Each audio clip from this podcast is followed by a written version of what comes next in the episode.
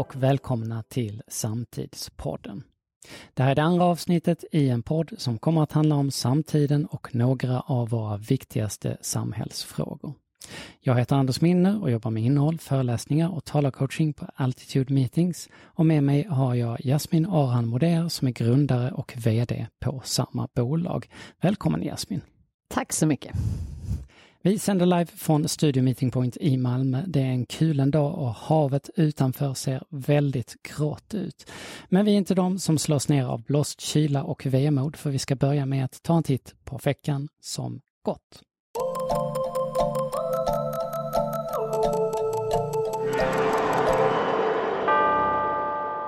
Och det här är alltså en del av podden där vi fångar upp saker från veckans medieflöde som vi har reagerat på. Och den första, den handlar om bio.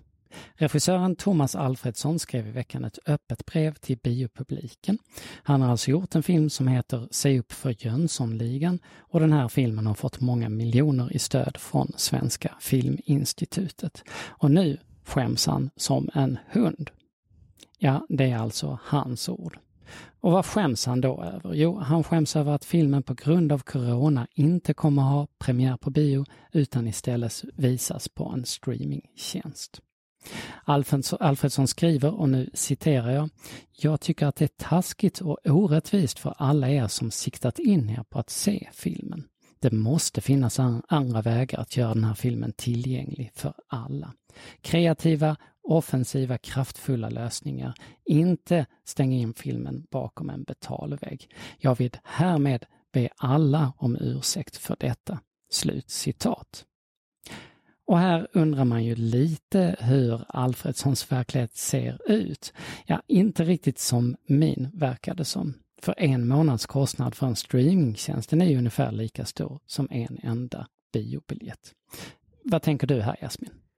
Ja, men jag håller med. Jag läste faktiskt om den flera gånger för att förstå om jag hade missuppfattat någonting han skrev. Därför det är ju precis som du säger, det är väl inte någonting som är gratis om man går på bio.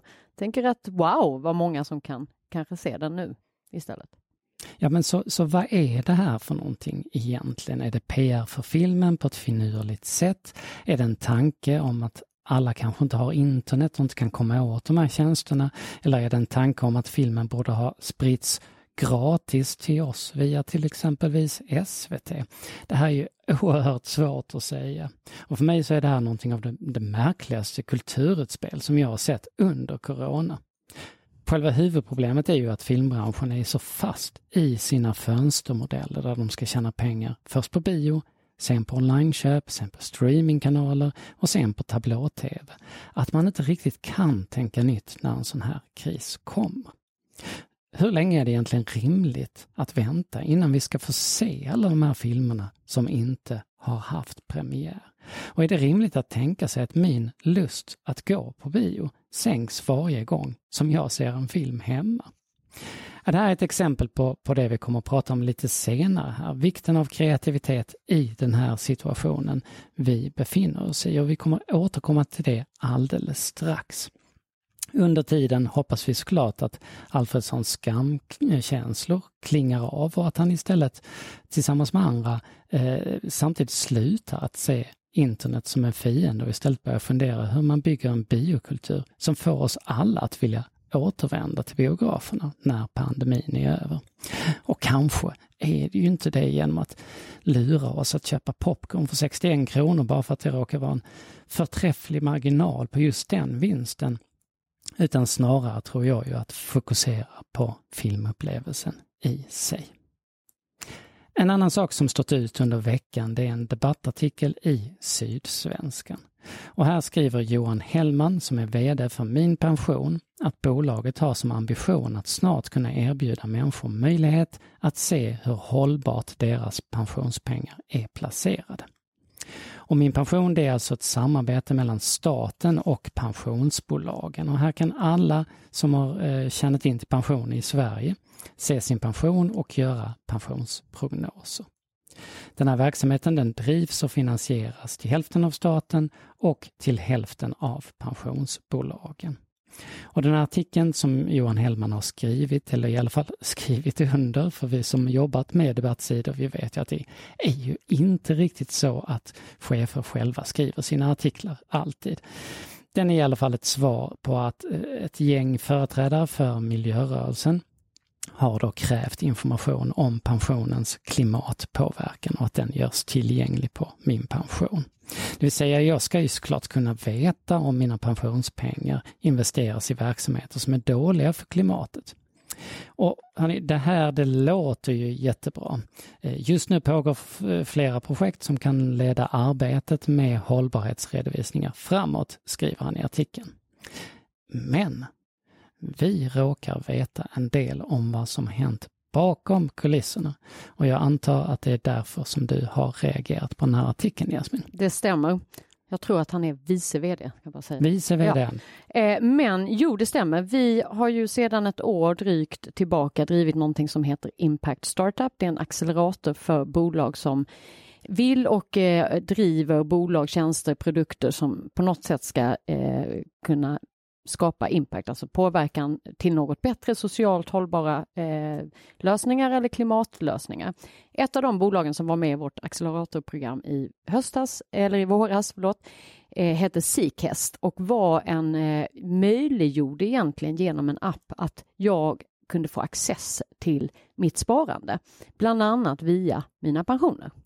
En fantastisk tjänst, vilket alltså innebar att jag skulle kunna se vart mina pengar var placerade i. Precis på det sätt som han skriver.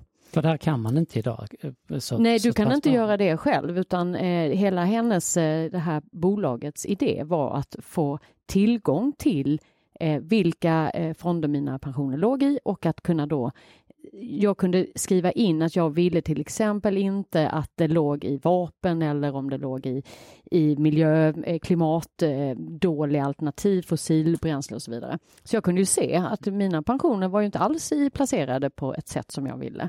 Eh, och man gör detta då via att man tillåter min pension använda eh, Eh, mitt, eh, digital, mitt eh, bank-id och sen så via appen så kommer man liksom åt eh, hur det här var placerat. Så det som jag reagerar på när jag läser detta är ju att det går visst då. Det var bara det att vad de gjorde istället var ju att stämma Sequest. De tyckte inte alls det här var en bra idé, för precis som han säger, de har ju inte kanske riktigt koll på var de här pengarna är placerade. Och han hade någon lång utläggning då varför det inte gick varken att titta på det eller att lägga det i hållbara fonder. Det där skulle jag säga är ju rena rama lögnen. Det går visst då. Han hade kunnat börja samar de hade kunnat börja samarbeta med det här bolaget. Så hade de redan varit där. Just det. Och då, då, har vi alltså en, en, en, eh, uppstickare som gör någonting som, som på något sätt är bra och så har man den här eh, ganska stora kolossen som är halvstatlig som eh, hindrar verksamheten för den har blivit förändrad då. Ja, de har, ju inte, de har ju fått lägga ner just mot den typen av offentliga sparande. Så nu gör de ett omtag och, och arbetar om sin tjänst på, på något sätt. Det som är otroligt sorgligt i det här är ju att vi behöver springa ganska snabbt och möjligheten för mig som sparan, sparare att få den möjligheten att se var mina pengar är placerade gör ju att jag har ett val att försöka påverka på mycket, mycket större eh, sätt än vad jag hade kunnat göra eh, utan den tjänsten så att säga. Och en ögonöppnare såklart Absolut. kanske för, för de människor som, som är intresserade av att pensionen inte ska ligga i saker som är dåliga för precis, precis klimatet eller för planeten eller för människor. Och det han gör är ju att det vi lite var inne på förra veckan, att det inte riktigt eh, går hela vägen. Att man vill nå någonstans, man vill göra någonting bättre. Men vill man det på riktigt, då hade de kunnat sträcka ut handen för ett år sedan och börja samarbeta. I veckan har också årets Augustpris delats ut och Claes Östergren blev som ni vet snuvad för tredje gången, vilket ju är anmärkningsvärt. Men vad vi tänkte lyfta här det är Elin Anna Labbas bok Herrarna satte oss hit om tvångsförflyttningar i Sverige som alltså vann Augustpriset. Eh, för hundra år sedan så inleddes tvångsförflyttningarna av renskötande samer i Sverige. Norge hade då blivit en egen nation, grattis Norge säger vi i efterhand, och var sjukt störda då över att människor flyttade över gränsen med renar. Norge åt norrmännen tänkte norrmännen att komma överens med Sverige 1919 om att begränsa rörligheten och då börjar man alltså tvångsförflytta renskötande familjer. Och eh, den här, den här, boken handlar om detta och jag, jag, tror att det spelar en enorm roll att den här typen av litteratur får ett genomslag. Och frågan är ju också, som kommer upp i diskussionen, vad ska vi egentligen ha litteratur till?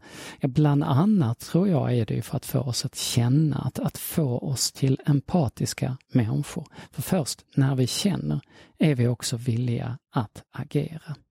Och vi på Altitude var med och genomförde SKRs kulturkonferensen för en dryg månad sedan och en av talarna där, den samiska aktivisten Jenny Laiti, höll ett så makalöst gripande tal om, om situationen för samer, att det var, var svårt för oss som, som lyssnar att, att behålla fattningen. Den samiska kulturen verkar inte på lika villkor och det är på något sätt faktiskt vår skyldighet att bry oss om vad som händer med alla människor i vårt land. Och här spelar såklart ett Augustpris till en sån här bok en, en väldigt stor roll och det är bara att applådera valet. I samma sfär ligger ju också nyheten som kom i veckan att bokmanus nu strömmar in till förlagen. Eh, de handlar ju om situationen nu, alltså präglad av corona och det finns väl kanske en risk att vi kommer bada i coronalitteratur i vår och nästa höst. Men, men på något sätt så behöver vi nog också bearbeta det som vi är med om just nu. Och vad är det vi då som, som vi är med om? Ja, det ska vi prata vidare om nu när vi lämnar veckans medieflöde.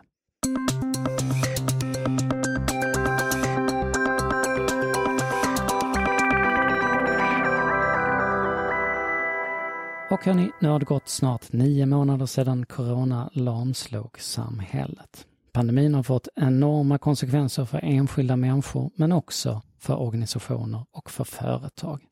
Och vi tänkte att vi skulle prata lite just om kreativitet under coronakrisen. För vi tycker nämligen att det som såg så lovande ut i våras lite grann har kommit av sig. Vad som hände det var ju att en rad företag ställdes inför faktum. Det gick inte att fortsätta som vanligt. Och här dök det upp en massa fiffiga idéer. SAS flygvärdinnor omskolade snabbt till vårdbiträden, bibliotek cyklade hem böcker till låntagare, restauranger skänkte matlådor till sjukhus. Smartwatch-företaget Sunto lanserade en funktion med värmekartor i sina klockor för att hjälpa användarna att hitta motionsslingor utan trängsel. Och Selecta bytte ut sitt godis mot ansiktsmasker och, och, och, och handsprit i sina automater. Och den som vill bli inspirerad kan ju kika på sajten covidinnovations.com som eh, listar smarta innovationer just under coronatiden. Jasmin, finns det några exempel som du tänker på? Ja, men två som har ändå eh, dykt upp som spännande eh, nya initiativ, det är ju de här en ny mockumentär, heter det tydligen. Eh, som, eh, den jag tänker på heter Premiärdatum oklart med bland annat Henrik Dorsin och Johan Ulveson. Otroligt roligt. De skulle sätta upp en revy, inser ju någonstans där i vår, sommar att det här kommer ju nog inte bli så mycket publik. Gör om detta, säljer väl, om jag förstår det rätt, säljer in detta som då en mock mockumentär till SVT och gör det som en serie. Om, och det, det, går ju parallellt med presskonferenserna i, kring pandemin i tv otroligt bra gjort. Superroligt. Ett nytt tänk, inser att de inte får in pengar på samma sätt, hitta ett nytt sätt, men med lite samma personer. Ja, det finns lite några sådana mm. ute. Och samtidigt så slås man ju kanske nu av känslan att det kanske inte blev så mycket nytänk egentligen. När vi summerar den. Nej, det man kan väl känna är att under våren så fick man ju känsla av de exemplen du har tagit upp, där var ju några spännande och roliga och där man kände att här kan ju fler lära av detta. SAS-personalen som då eh, skolas om till, till eh, sjukvård eller vårdbiträden. Eh, fler sådana skulle man ju kunna ha sett, tycker jag. Eh, det fanns också många roliga idéer som kom upp där. Jag kan tycka att eh, man eh, kanske inte man, man avvaktade ganska mycket generellt i våras. Man stängde av och bara sa att vi kan inte göra någonting, vi väntar, vi väntar, vi väntar eh, och hoppas att it's gonna go away som det inte gör. Alltså kris, det är ju så som det är, liksom, saker och ting händer ju och att man, man får nog bara eh, laga efter läge oavsett vad det är för kris framför sig. Men då, då stannade man, förutom de här kreativa människorna. Jag kan tycka att under hösten så har man mer sett copycats. Man hoppar på och gör vad alla andra gjorde, eller de som var lite kreativa i våras och så säger man vi är lite nya, nu har vi. Ja, fast det har vi ju redan sett. Så jag kan sakna lite av det här lite nytänket. Och samtidigt har vi det runt omkring oss, mörkret sänker sig, kylan kommer, folk blir trötta, man ser julen komma och det är kanske ganska naturligt egentligen att vi inte orkar, eller vad tror du? Nej men så är det säkert och det kan man väl själv känna att eh, det läggs en, en, eh, en tyngd på att det liksom inte, vi ser inte riktigt det här ljuset i tunneln. Samtidigt så är det att, att det kommer komma kriser, det kommer det göra alltid i olika former. Att eh, vi kan nog inte bara sätta oss och, vänta på att någon annan ska lösa vår framtid. Vi måste agera nu och tänka nytt och om ganska Kanske löpande. får vi ju räkna med att det blir konsekvenser av det här när allting stannar upp, när alla krisar. Samtidigt som då stora delar av pengaflödena faktiskt stryper, att, stryps, att någonting händer med samhället.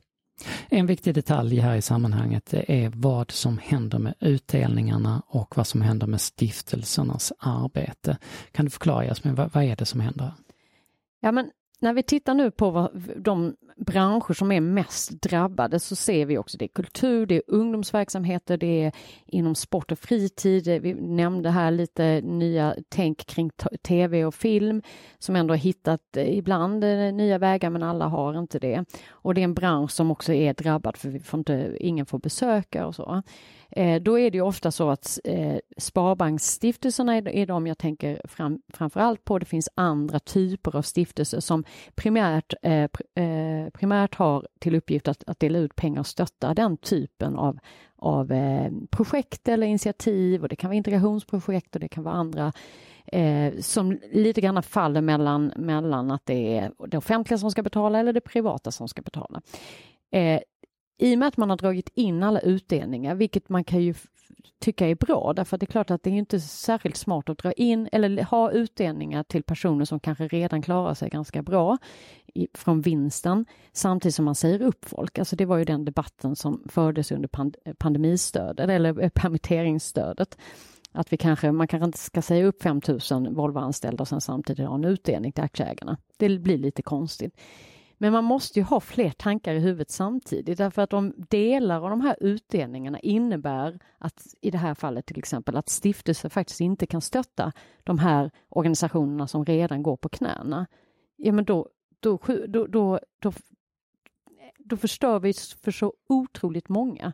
Så här tror jag att man måste försöka tänka på att ha flera delar i huvudet samtidigt. Vad är det vi skulle kunna göra som inte förstör för, för andra så att säga. Mm.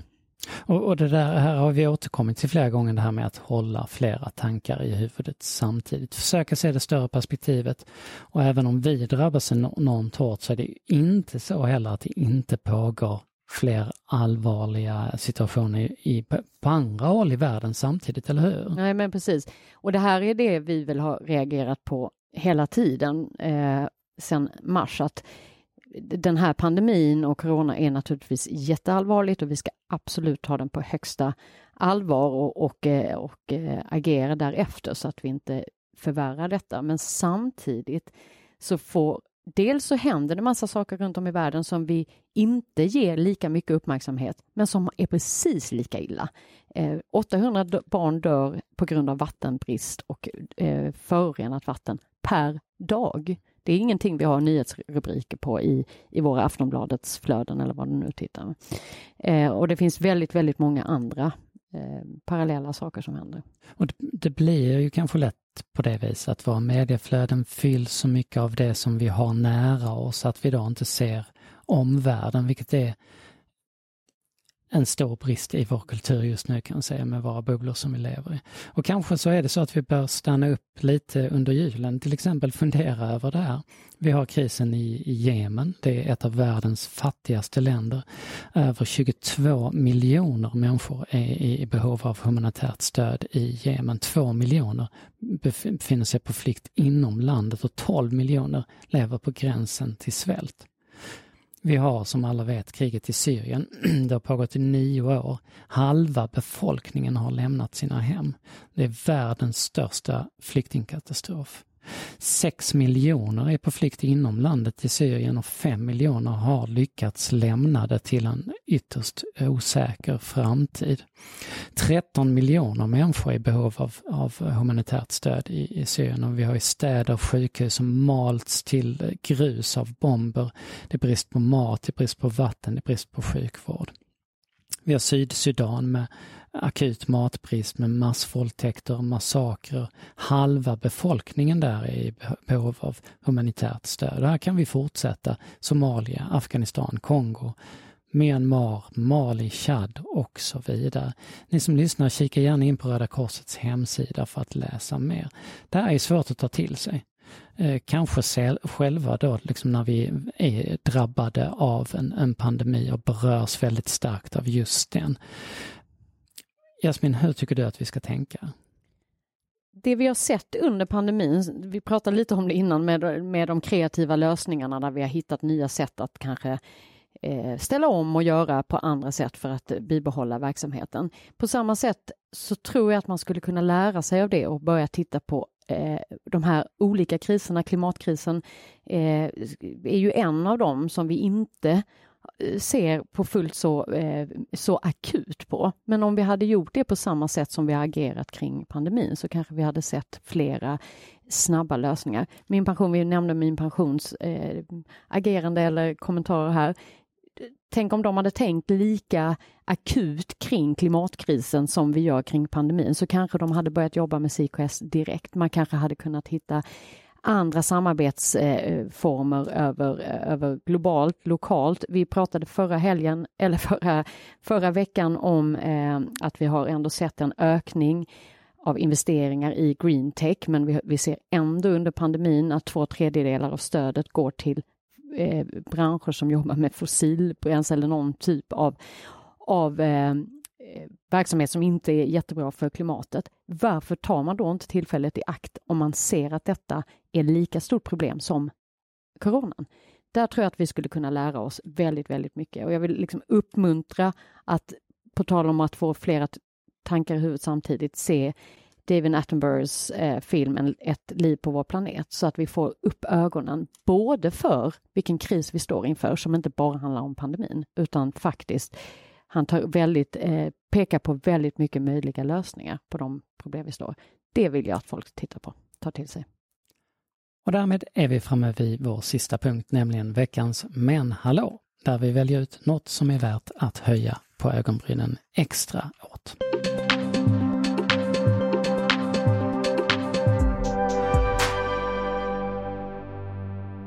Och här så hittar vi den senaste veckans gulligaste historia, nämligen den om den lilla söta ugglan som upptäcktes i The Rockefeller Christmas Tree.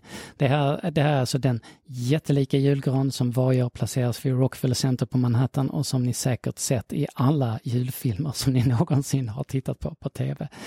När trädet transporterades så upptäckte man att en liten, liten, liten rostpärlsuggla, ungefär lika stor som en läskburk, hade följt med på resan från skogen.